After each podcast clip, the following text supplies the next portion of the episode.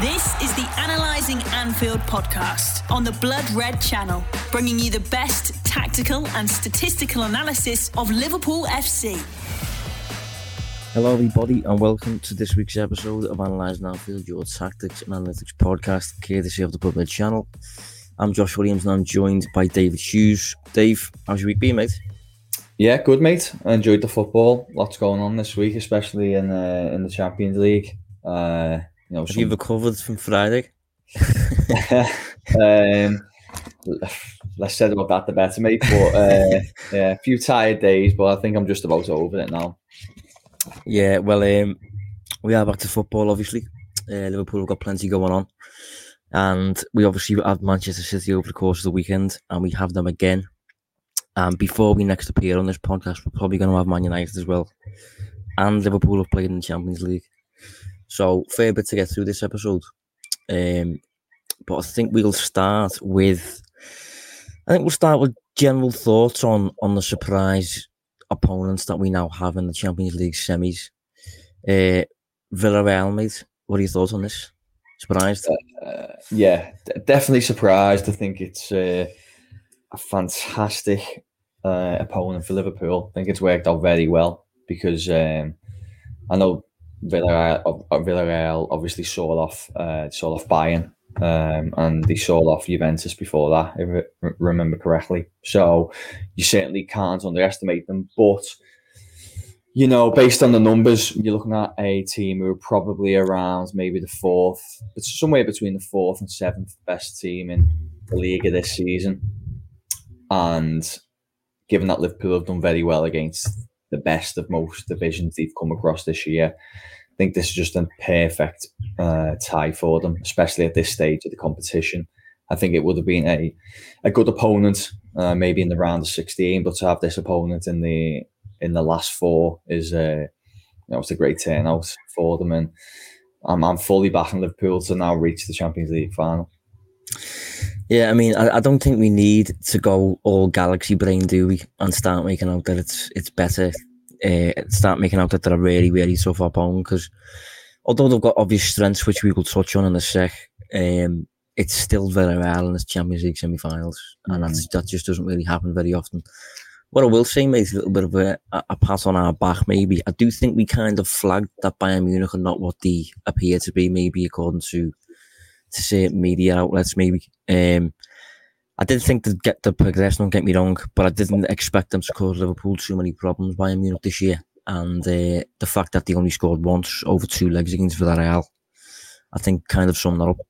Mm, yeah, yeah. I, I, I, must admit, I was still very surprised that that, that, that that's how it panned out. And to be fair, if you have a look, they, they did kind of, um, arguably, they were a little bit unlucky to, to not score more, but yeah, if you look, if you can only score one goal against Villarreal over two legs, then uh, then you deserve to go out, don't you? So it's um, it was just a big shock. I didn't expect it. I agree what you, I agree with the point you're making, but I just thought he'd have too much for them.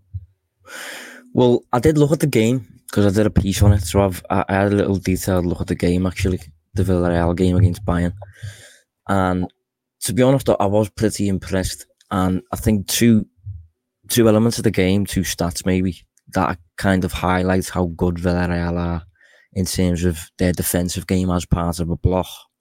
Over the course of the two legs, Bayern took 24 shots from outside the box, uh, which is obviously not good. And in terms of crosses, they hit, I think it was 32 crosses in the game. And across the whole season, their previous high, I think it was 26. So Villarreal obviously made them shoot a lot from, from long range, which is not ideal. And they made them cross a lot, probably aimlessly into the box. So I think those two little stats there on their own almost epitomise what you're probably going to come up against when it comes to Villarreal. How it's going to be very much Liverpool breaking down a block for 90 minutes, potentially 180 minutes. Don't concede first, all that sort of stuff. Hmm. Yeah, that'll be exactly what it is. You don't really want to give them anything to to hold on to. In an ideal world, you get that first goal. Uh, Villarreal probably have to come out and play a little bit, and I think when you compare the uh, the two teams man for man, you, you, you know, Liverpool by far got the better quality. So I expect that would um, conveniently open the game a little bit more for Liverpool and it could go on to be a, a comfortable kind of two legged victory. I mean, it sounds like I'm being really dismissive over Villarreal. You know, they're clearly a good side and they have had some big wins, but I just think, you know, if you consider where Liverpool are at this season, I, I struggle to see how they caused them too many issues. Um, barring, as you said, maybe if they were to score off the first attack and then Liverpool would just have a really uh, poor attacking performance where, where they just weren't very efficient, then then maybe that happens. But even then, you could imagine that over 90 minutes, but over 180, I think the the, the quality would eventually uh, rise to the top. Yeah, I mean, just just another little nod towards Villarreal, to be fair to them. Uh, when I did look into the numbers of the, the, the La Liga season, uh, so just just the Spanish La Liga, if you remove Real Madrid and Barcelona, Villarreal are top for passes into the box per match, progressive passes per match, dribbles per match, progressive carries per match, uh, through balls per match. So they are, they do have something there. I don't want to I don't want to play them down too much and make out that Liverpool are going to do this walking pace. I do think they are a good side this season. I think the arguably I think they're very similar to Atletico Madrid actually in terms of being very good as part of a block on the defensive side of the game and able to pose, able to actually play when they get on the ball as well. So it's going to be an interesting one, but I do I do expect Liverpool to, to probably have too much in this case. One thing I did find interesting, Dave, is uh, again similar to Benfica, the number of Premier League ex Premier League players who were playing for them. We've seen it. Yeah, but it seems to be an even lower caliber Benfica. Like, yeah, um, I'm trying to think off the top of me. I think that I remember seeing, um, obviously Moreno there. There was who was at Watford. What was his name? Uh, Capoue. Yeah, Capoue. Capoue's there. Um, Sergio is there. Oh, I didn't know he was there. Yeah, Juan Foyth is Foyth, there. Yeah, I remember Foyth. Yeah, yeah. Um, there's more. I'm to say. There's Arnaut Danjuma, who is not a flop. To be fair, he is a good player. No, no, no. actually linked with him. Yeah, I've talked about him before from a Liverpool perspective. Interesting player. He was at Bournemouth, yeah. wasn't he? And uh, he's kind of went went there. And I must admit, I haven't looked down the last couple of months, but when I wrote about him, you know, maybe two, three months ago, he, he'd, uh, he'd hit the ground running there and he kind of um, really scaled up his output in, you know, a top European league. So I don't know if maybe there's still legs in that one eventually. Yeah, well, they've got Chukwueze as well. He's another mm. player who's, who, who have wrote about in the past. I think I think we've mentioned on this pod a few times because he's left-footed. Yeah. Uh, so he's an interesting one. They also have Giovanni Lo Celso, who was at Spurs again, mm. and Francis Coquelin, who was at Arsenal. Uh, so we and Unai Emery, of course, yeah, who was in the Premier League. So a, a weird mishmash. It's, like a, it's a bit of a North London graveyard, isn't it? It's a bit, yeah, yeah. It's like a uh, a Premier League eleven that you've that you that you're gonna forget in a couple of yeah, years time. Like forgettable eleven. Yeah, but obviously, I mean, credit to Emery for, to, for getting them to play as part of a, a functional unit in a way, I suppose. Yeah, uh, going to be an interesting one. We'll obviously delve into it a little bit more closer to the tie, but according to 538, Dave, Liverpool and Manchester City are both 42% on to win the Champions League. So it's looking like it could be a Liverpool City final. Am I right in saying it's uh, it's obviously City Madrid, isn't it? Yeah, Real Madrid, yeah. Yeah. See, what I would say is a City are a better side than Madrid, clearly. Um, but Madrid just have something weird in this competition, don't they? So yeah. um, I find that game a little bit tougher to predict. I couldn't predict who Liverpool are going to play as a sure be City, but you know Madrid do do have it up the sleeve in this competition. Um, who would you rather get? I'd rather get Real Madrid every day of the week. Not Would you? Yeah, I, I absolutely do not want City. Analyzing Anfield on the Blood Red Channel. That yeah. game at the Etihad, that was painful. That mm. they they are a tough team to play against, mate. They're, they're so good, honestly. I know they've, they've had tons and tons of money pumped into the club and stuff like that, but so have Man United you know, so have Everton. no offense me.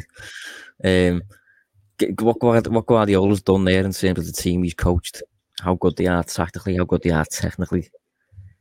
I mean, they, they are really, really top level. And obviously on this show, we talk about the analytics, we talk about the numbers, and maybe a lot of shows like this maybe would play down the the mental elements of the game. But I think certainly in the first half, the, the mental side of the game was on show more than ever. I thought some of Liverpool's really established leaders just seemed to stop playing or seemed to panic when they were presented with easy decisions to make. Mm. Um, I, th- I, thought it was a, a, difficult game. What did you think of it? Uh, yeah, I thought it was a really high quality game, as is always the case. You know, we talked in the build up to the show that these fixtures, you know, 10 years ago, the, the top sides tended to be really cagey affairs and, you know, would, would often disappoint. In this Klopp Guardiola era, these games between City and Liverpool have, have rarely done that. You know, they, they, they always seem to be um, phenomenal, always deliver. I thought the same against Sunday. In, in terms of City, to me, it felt like they were as close as you get to perfect uh, in, in terms of what they were doing with them without the ball. I thought that was arguably the best version you'll get of them. I thought Liverpool done fairly well. Uh, I like how I, I, like what Liverpool do without the ball. I think they, you know, they do they do minimise the threat as much as you can. But the problem was City was just so good, um, and it was a really good result. I think all things considered for Liverpool. Yeah, I know Liverpool would have preferred to win, try and get the the um, title back in in their hands, so to speak. But I think the form City within that day, the way the game was going, the way it could have went a couple times, you know, with the tight offside, etc. It was probably best to come away with a point and see if the battle can be won elsewhere over these next six or seven weeks. Yeah, I'm, I'm actually on the back of it a little bit disappointed with Liverpool. I mean, I'm not sure how disappointed I can be considering the level of the opponent, the level of the, you know, the status of the game and things like that, the importance of it. But I just felt Liverpool. I just, I was just a little bit disappointed. Like, I, I for me, um, I think we've played City now twice over the course of the season, home and away. Both first halves have been horrendous. Um, and you could argue over the 180 minutes, Liverpool have played well, maybe for a total of 45 minutes potentially mm. combined. Um, and when we play well, City really do struggle because they're not used to playing against a team that are that are brave and bold on the ball, mm-hmm. who are willing to play through their lines, pin them in. Um, when Liverpool do it, it's it's it, it, it causes them major issues. But for whatever reason, we, we have throws a little bit against them this season, and that's one of the reasons why I would dread a potential final against this team. Um, but I do I do think that if you if you look at the quality of the game, I, I know the perception of it is that it was it was thrilling, it was entertaining and stuff like that. I actually felt the the Etihad clash in 2018-19 was a higher standard personally for me. Um, maybe I've got to watch it again.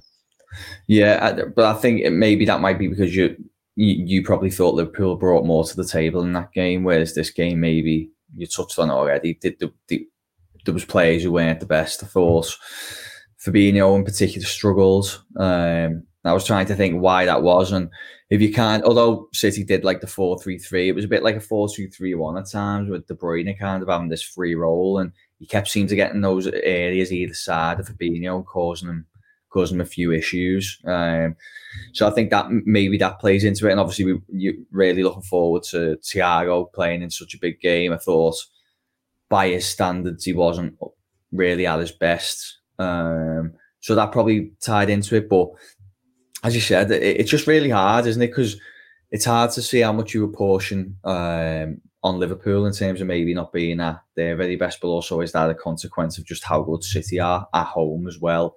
Um, because it's the Etihad. I don't know it has a bit of a reputation as a, you know, people make jokes about them not selling out this and that, but it has become a difficult place to go and win win football matches. And I know teams have gone and done it, lower teams, you know, your Palaces or your Tottenhams, but obviously there's an edge when Liverpool come.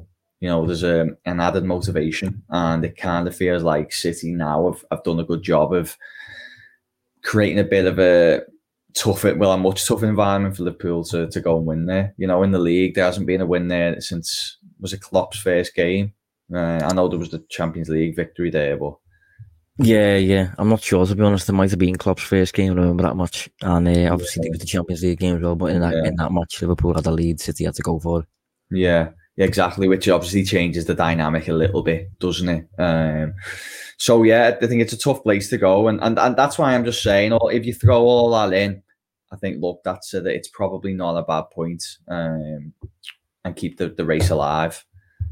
Well, I, I did say before the game that like uh, people would portraying it as the title decider. I said it. I think it could be if City win, because uh, the, gap would be four points. But I, thought, I thought if Liverpool were going to win, mm. gap's only two points. That can still change very quickly. So I didn't think it was going to be decided if Liverpool won the game. I thought it might have been if City did. Obviously, we ended up drawing, so we kind of keep playing. Mm. Uh, just for a bit of context on how close it was, I suppose the expected goals on the day, City posted bang on two, Liverpool posted one point one. Um, Liverpool obviously didn't create much, only six shots to City's 11. But I suppose you could argue the six shots that Liverpool did create were relatively close to goal. They were relatively clear cut. Mm. Uh, scored a few tap ins and stuff. So, yeah. Um, one of the main things. Go on.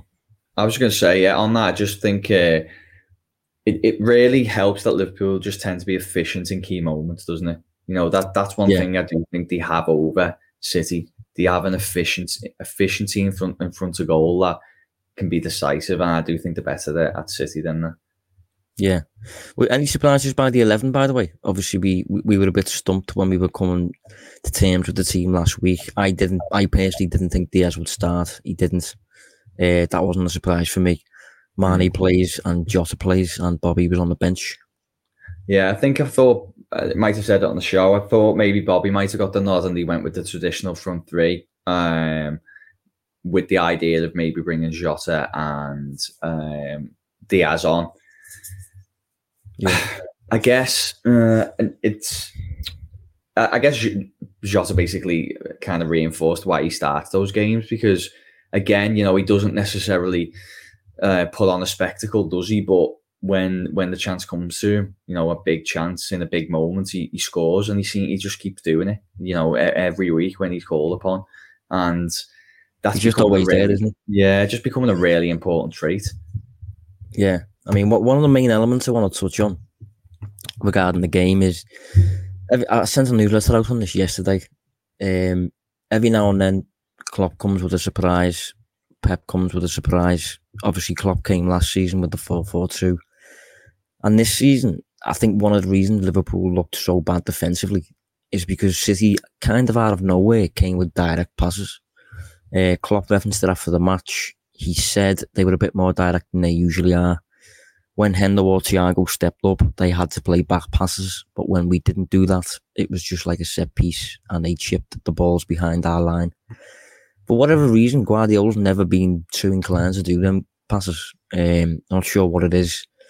But those passes are, are very, very dangerous. Liverpool have showed that over the years, and considering Liverpool play with such a high line against City, and mm. sometimes kind of hold that line in the middle of the pitch and don't really press City. They kind of wait for them passes into the midfield, and then they can they can harry the ball and uh, and hopefully regain it in the middle of the park and then counter attack.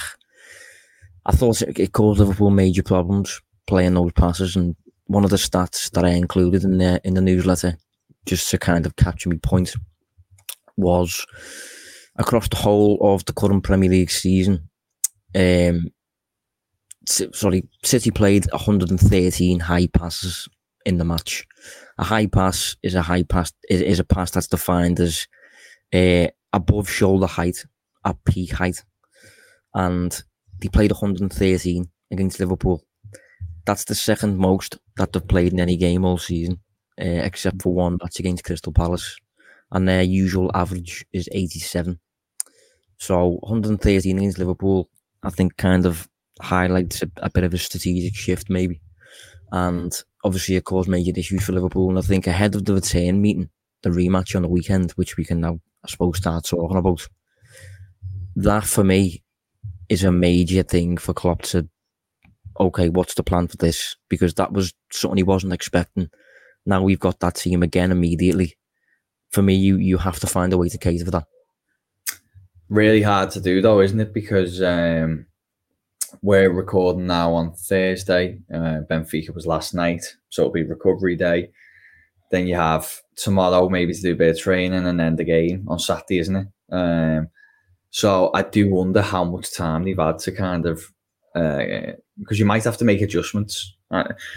But that's really hard to do. I think it's really tough. I don't know how they do this because Liverpool have built a structure around playing really high, um, restricting space uh, in which the ball's played, and then almost inviting balls over the top. But if a team can kind of punish you in the way that they did, or exposure, or at least put you know elements of risk in there, then it becomes a problem. Um, so I don't I don't know how you combat it in that time. I think it's going to be really difficult, and that could be uh, a big decisive thing on Saturday.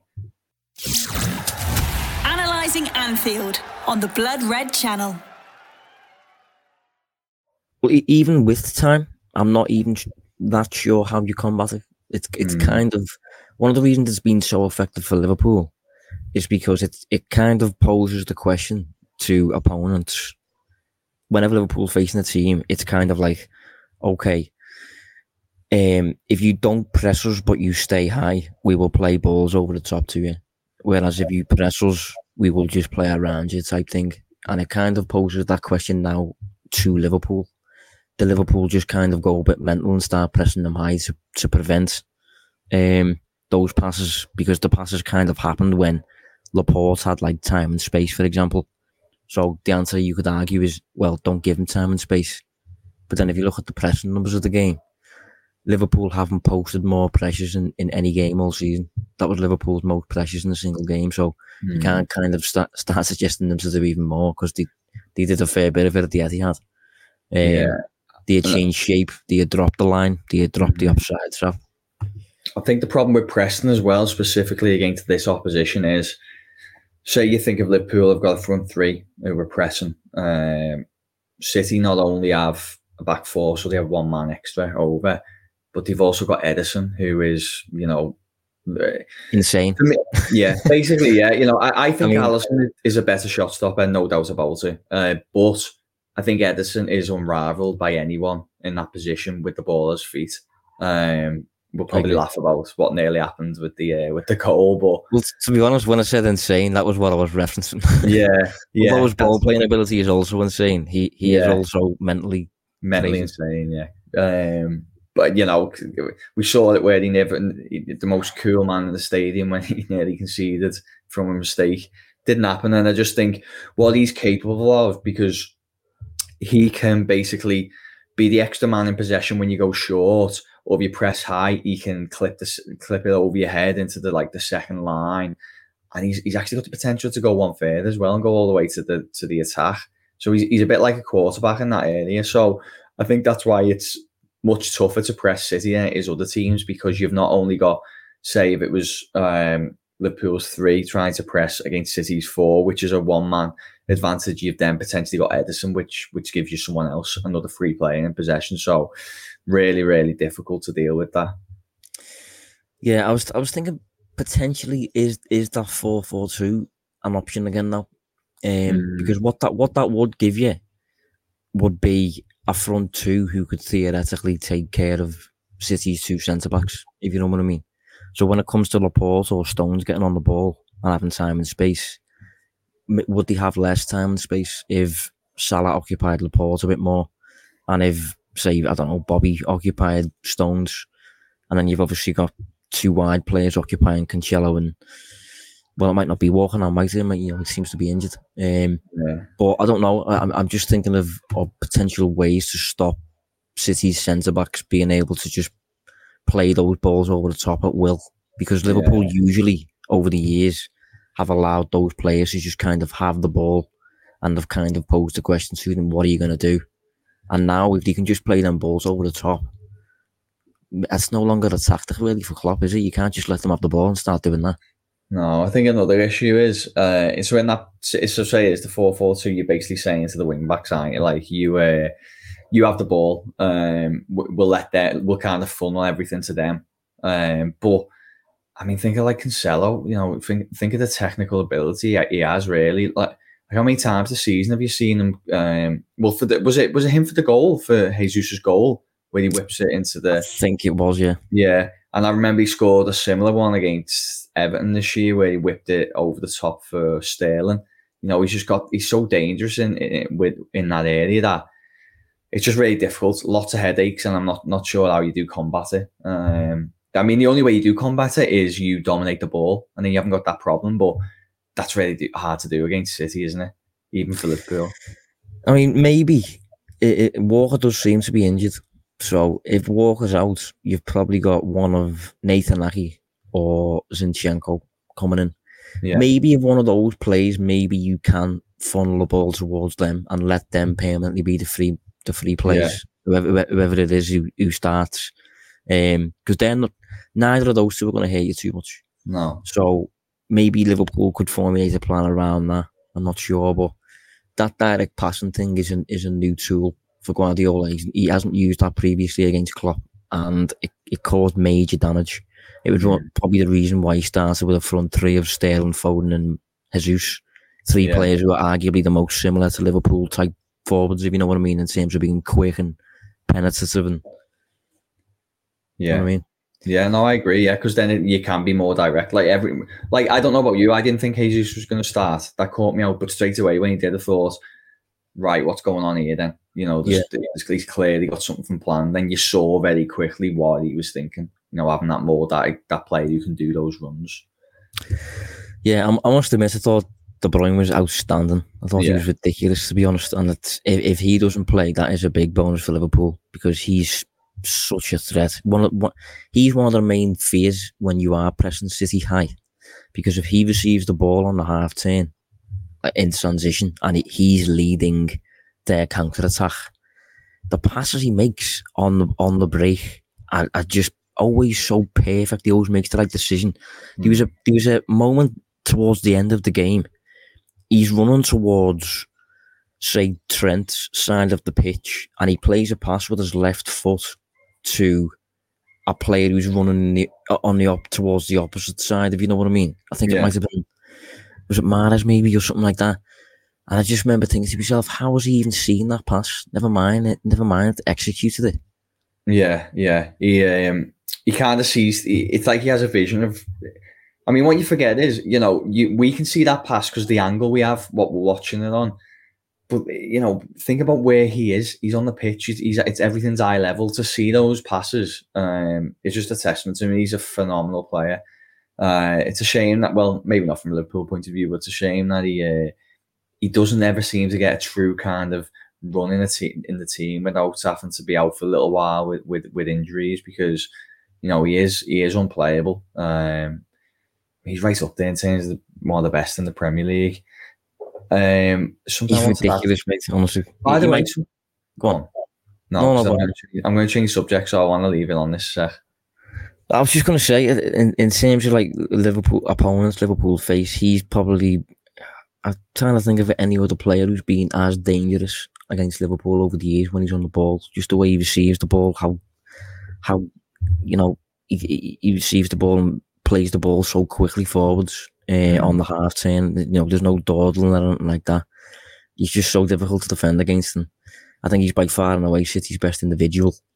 And if he's not playing, I think he's also the most inclined of City's players to actually deliver with goals and assists. I think Yeah. the Guardiola's got a load of nice playmakers who, players like Grealish maybe, who aren't actually inclined to deliver where the actual goal is, but they'll do lots of nice things. I think De Bruyne's got that in this game. So if they're going to lose him for, I don't know how long it's going to be, whatever it might mean. By the time this podcast comes out, it might be fit again. Yeah. Uh, But he's a big loss. Did um, on Salah, and I'll you know I'll bring it up because he was such a heavy uh, topic of this uh, conversation when we were doing the Q and A. Uh, were you a little bit concerned that again he didn't really look too dangerous in that game in City? I actually thought watching the game that Salah's passing in particular was very, very good. I thought um, he set up Mane's goal. Obviously, that moment of quality to receive the ball, turn, see Mane's run and play an inch perfect pass. I thought was a real moment of quality. I think he sets up a Johnson chance as well with the outside of his foot potentially, unless I'm getting that one wrong. But I actually thought that Salah had an alright game in terms of his contributions. He just didn't really pose too much of a threat. Um, I'm not overly concerned about him. I don't think it's that much of a thing. Maybe it'll get more and more on his head. Not ideal, but these things just kind of happen. I think. Why did you did you not think he was um, particularly good? No, I thought um, again stuff with the ball as you've just touched on. Look look good. Some uh, some key passes and key moments, but I never really thought he looked like he was going to score. Uh, Mm. And the, the reason I highlight it is because it's you know it's been I think his last goal was against Brighton, and that might have even been a penalty. I can't remember for sure. And just interesting when someone go through, these kind of hot and cold spells, you know what it does psychologically for them. Um, and with it being such a crucial period, it, it feels like as as backwards as it sounds, because Liverpool need them to be firing to be successful it kind of feels like this barren spell will probably be playing into the club's favour a little bit more with, with the stuff that's going on with the negotiations. Yeah, I've I've just looked at it. Salah's passes that I'm that I'm referencing there. He, he did set up the goal obviously, and he did set up Jota's Jota's shot. I'm not sure if you remember Jota's shot. He kind of plays Salah plays a ball with the outside of his foot round the corner, and Jota kind of immediately toe pokes it.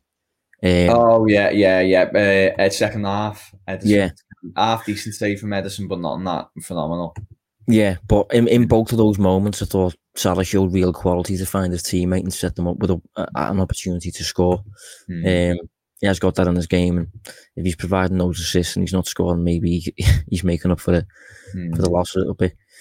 But I think ahead of the weekend, anyway, I think Liverpool's to-do list at the top of it is play more football.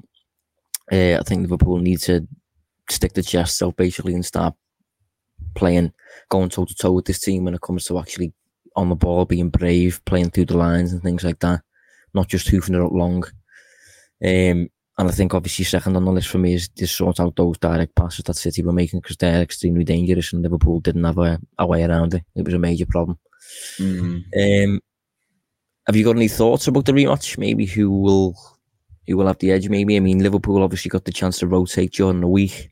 Yeah, uh, Liverpool have been in the country all week. City haven't, and City have now picked up two injuries. So I suppose maybe you could argue it's it's leaning in Liverpool's favour now.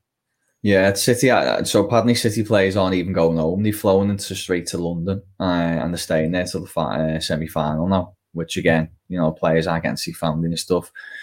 I still think, let's be honest, although they probably edged it from a performance perspective on Sunday, I still think when you go into these fixtures, it can go either way. You know, we're back in a neutral venue as well, which is key. Um, yeah. So I'm probably I'm probably still 50-50. Maybe, maybe Liverpool nick this one. Uh, and at least I think I'm at, at very least I expect a better performance from Liverpool.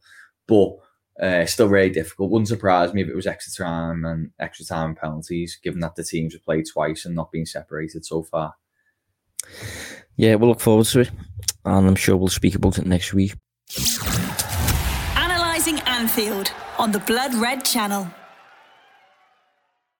After that game, Liverpool have a Tuesday night fixture with Manchester United.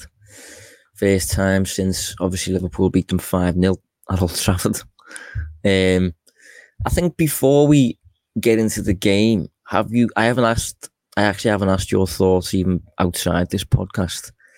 Erik Ten Hag, uh, he seems to be the man for them. Mm, yeah. What are your thoughts? What are your thoughts on him? Um, it's tough with United because uh, even the moves that make sense, you always, you know, they've the way they've operated for several years now, you kind of think there's there's going to be a way that they mess it up, um, or they do something wrong, uh, important, you know, within the process. But if they try and look at it with a clean slate, uh, I think it's a move. It, it, can be a decent move for them as long as he's you know given time to kind of build something in the same way, way he was at Ajax. Whether he will be at United, I don't know. Uh, I think for it to be a success, everything's got to change. The structure's got to change. The recruitment's got to change. Uh, they've got to stop focusing so much on you know commercial buys. Is probably the best way to put it, and start you know build bringing in players who are who are going to be suited to his philosophy. Um, and maybe they have a chance, but I don't know, uh, just something about that style of football. I can't imagine it. And at United, you know, kind of like uh, Ten Hag's Dutch kind of hmm. philosophy. Mm. So I just, I feel like I don't know, and uh, I feel like United are a bit like Liverpool in that they probably thrive for with, with thrive more with a Klopp type profile as opposed to maybe like a a ten, ten Hag, you know, like that continental style. But yeah, yeah. May, maybe I'll get my eye wiped. Why? What's your thoughts? Um, on the face of it, I, I think it's the best appointment I've made since Ferguson. Mm. Um, and I think he's the only coach. I think he's the only coach they've appointed since Ferguson, who Liverpool and City would also appoint. Um, I think Liverpool would have never appointed Mourinho or Van Gaal, or and, and I think the same applies to City, Moyes, Solskjaer. This is the first coach I think that would get a job at Liverpool and would get a job at City uh, in different circumstances. I do like him. Having said that, it is Man United, and I agree with what you've just been saying. They do have this way about them to just mess it up, basically. Um, and I do wonder over the past couple of years if you'd have put Klopp at United or if you'd have put Pep at United, I'm sure they'd have done better than what we've seen. But how how much better? I'm not I'm not entirely sure because I do I've always said I think a manager is so reliant on his recruitment to be on point. And if you look at Klopp, for example, over the years, Klopp has wanted Liverpool to sign Julian Brandt, mm. apart be, before getting convinced by the people around him to get Mo Salah. Klopp has wanted to get Mario Götze before getting convinced by the people around him to pick up, might have been Sadio Mane back then. Um, so, you know, there's no coach out there really who is kind of all seeing, all knowing type thing. Mm. You do need help from experts around you. And I think if I, I don't think they've got that at United. I think it's kind. It seems to be a little bit jobs for the boys type thing, mm. um, and the boys don't seem to be particularly clued up. at least when it comes to be the modern the modern game and thinking differently and being a bit forward thinking and stuff like that. So I think Ten Hag is a good appointment in isolation, but I think to actually prosper at United lately, past couple of years, is is it's not impossible, but it's very very hard. Yeah, yeah, I agree. You know, and yeah, you know, man, maybe the, the, the, way that doing things is going to change. You know, I, I, read a piece this morning where it was saying, you know, uh, recruitment, they've obviously got shortlisted players, dossiers on players, but they're not actually going to uh, progress with any negotiations until Ten Hag's come in.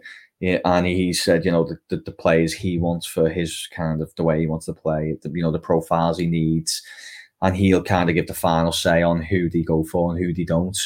Um, which I think is, you know, maybe different to in the past where, you know, players have been bought behind managers' backs and stuff with, you know, commercial views and in, in the forefront. So, you know, maybe they are steadily starting to improve, but I feel like I've, I've thought this before with United and then, and then they just don't, you know, they, they make mistakes again. Uh, the best example I thought last year uh, Sancho looked like it'd be a decent-ish move. Uh, felt like they were doing some decent stuff. They were starting to solidify themselves as a top four side again, and then they went and bought Ronaldo because they didn't want Man City to get him. You know, and it was just like, where do we go in here? It's backwards. So um, they need to stop doing stuff like that. I think. Yeah, such a terrible signing. That honestly, the worst. That's like I seen someone tweet saying something like, um, that's absolute new age football tactics for Manchester City mm. to be pretending to get linked with Ronaldo so that he goes to Old Trafford and basically yeah. ruins everything. So um, I actually thought they were interested, but uh, same, yeah, same, yeah. People I've spoke to since then, they were like, you know, sources, quote unquote, uh, have all said what what what we're laughing about now. That City were never interested. Yeah, yeah. I mean, one thing with Ten Hag, I think he, he, he comes across to me a little bit maybe timid is the word potentially. Mm. Um, and I think he benefits at Ajax from being surrounded by a really good structure, people who do a lot of the. Uh, they allow him. They allow him to coach. Essentially, he's he's very much yeah. the coach, and again, at Old Trafford, the spotlight is bright, and um, in terms of the structure around them, I'm not sure Yeah. how strong it is. I'm not sure how capable they are. So, in a way, it's it's a massive risk for him taking the job. I think. Um, Mm. But it's, it's it's, gonna one- be it's hard- money. Yeah, I suppose if it's him, no, it's hard to turn down, isn't it? Like, still one of the biggest clubs Yeah. in the world. You know, big project. Um, if you What I will say, I do think they're going to massively benefit. I do. Sorry, I think he's going to massively benefit from the fact that when he gets there, Paul Pogba will have left, Jesse Lingard will have left, Juan Mata will have left. You know, you've got all these players who are. Cavani's going to go. yeah, Cavani's going. I'm not sure if Ronaldo will even stay. Yeah, Uh, so he is benefiting from a clean slate there, and a lot of players who have quite obviously failed and uh, haven't been constructed around in terms of a system are just not going to be there when he gets there. I think that's a massive pick. Mhm. Um, but in terms of the the weekend's game, sorry, the Tuesday's next week's yeah, game. Um, I mean, I'm confident to say Yeah. the least. yeah. I will be as well. It's uh, you know, I mean, you must have watched them against Everton, Dave. Yeah, yeah, yeah. I um well watched it back, should say. I was obviously uh, at the game myself, but the um yeah, I, I mean, what stands out with this team, if you still look at it, you know, if you pick their best eleven, put it down on paper, there's still a lot of quality in that side. You know, for me, there's not many players who you go, he's not at, at very least a top eight player. Do you know what I mean? There's you know, there's good players in the team, but the intangibles, you know, the things that you can't really measure and the stuff that we like to measure with, numbers and things. I think uh, I think that's where they definitely fall down. I think you've got a really, really bad um, kind of team ethos. I think the character's really poor. Mm. You know, last week, you look at that game, you're going to you're going to Everton, early kickoff, the less than 72 hours earlier, they just got beat 3-2 like a sickening result looked like they potentially could be getting sucked right in relegation. And you know, all you'd have to do is go and get an early goal there, and you can go and have a comfortable three points. You don't get beat one 0 You know, with, with with lots of kind of I'd say huffing and puffing, but not even that. Just a pretty poor poor display. Um, and that summed them up for me. That summed up what United are at the moment. So I'm of the I'm of the opinion there's no way they go to Anfield where they've not won since you know 2016, six years. I can't see them going there and causing this Liverpool team any issues. No, I can't. I think the occasion will almost take care of itself. Yeah. Even, if it, even if it doesn't, I think Mm. Liverpool will absolutely steamroll them. Um, like if you, even if people consider their attack to be dangerous, because they've got all these gifted individuals and stuff, but if you look at their attack lately in terms of what they're creating, XG wise, Yeah, it's really not much. yeah. Um, bad. If you look at the game against Watford a while a few weeks ago, they created a, a good amount. They drew nil nil, funnily enough, but they created a good amount. But since then, they created 0.5 xg against City, 1.1 xg against Spurs, 0.8 xg against Atletico Madrid, 1.4 against Leicester, and 0.8 against Everton. So lately, they're not really generating many chances that are that are valuable. Uh, and it, those recent fixtures have been against teams that you could argue are half decent. Um, and Liverpool obviously a lot better than that. Uh, and it's, I think it's insisting that in terms of Rangnick, when he came in, he had fresh ideas, you know, moved the team towards a 4 2 2 2, tried a 4 4 2, even tried a 4 3 3 at one point. I think it's insisting that, again, yet another Manchester United coach has just fell back onto 4 2 3 1. I Mm. think it, it, seems to just revert back to that no matter what. And it, it, doesn't seem to be taken them anywhere. anywhere. It does, never seems to benefit Pogba. It's not a system for Pogba. Never has been. Um, and it, they're probably going to play against Liverpool with that formation, which is the formation that they used in the 5 0 loss to Liverpool at Old Trafford when Mhm. Liverpool absolutely demolished them. So I'm just thinking, right, as you're talking there, I'm thinking, you know, you've you got. Let's not forget, you you got beat five 0 by one of your biggest rivals in the country, in, and it could have been worse. Let's be honest. It was about five 0 after uh, 50 minutes it was, yeah. Yeah, yeah, it was fifty minutes. Was it fifty? 50. So let's be honest, that could have Liverpool could have hit you for eight on your own patch. Yeah. surely to God, you know, you've got to be so motivated for this return fixture to to to kind of bring a bit more respect to your club. But you look at this team and you just go, no, that there's no chance they'll have any of that. You know, yeah. I, you, you, can just you wouldn't be surprised if it was another like three or four nil, comfortable for Liverpool. And what what made me laugh is again as you were talking, I was thinking it, it's true, isn't it? Like Rangnick went in and we were like, okay, he's going to do this, he's going to implement kind of this philosophy, and I think he tries it. But with this group, I think it just becomes a, a process of kind of banging your head on the wall, and you have to revert to this.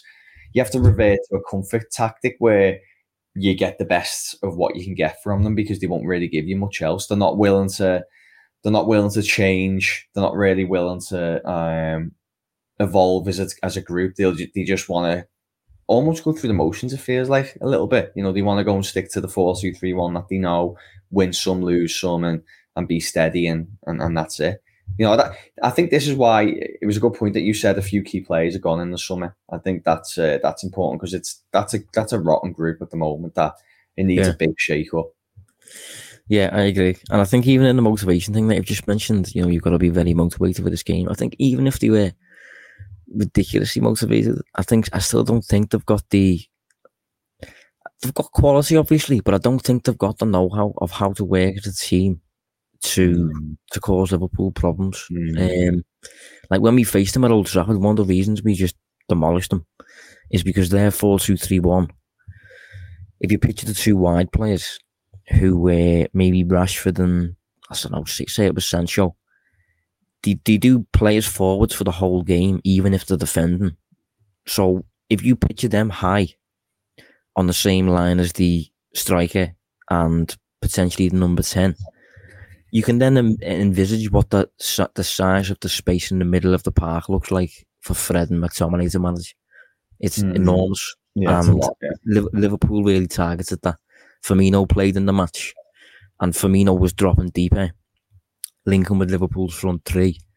And by doing that, they kind of formed like a diamond shape, and the diamond shape formed around McTominay and Fred. And it was, I mean, you try forming part of a two and trying to get trying to compete with a diamond. yeah, exactly. Yeah, we just no yeah, outnumbered by elite players. Yeah, outnumbered, and obviously Liverpool had the better of it in the middle of the park. Uh, really exploited the spaces behind the likes of Rashford and Sancho because they just they don't track back. And I'm not sure how much of that Rangnick, Rangnick has, has impacted. Um, he was signed earlier on in the season where he was starting to make a bit of a difference according to numbers and stuff, but lately since he started facing, facing tough, tough teams again. Just back to what it was before, really, isn't it?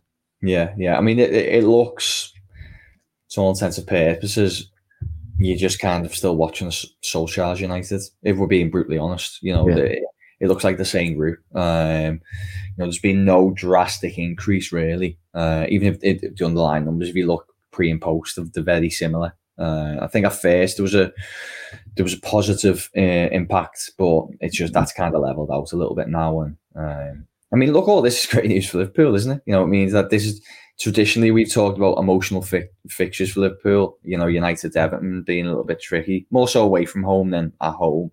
But um, you can't, you know, United and Everton are coming up at Anfield, and you're pretty confident going into both.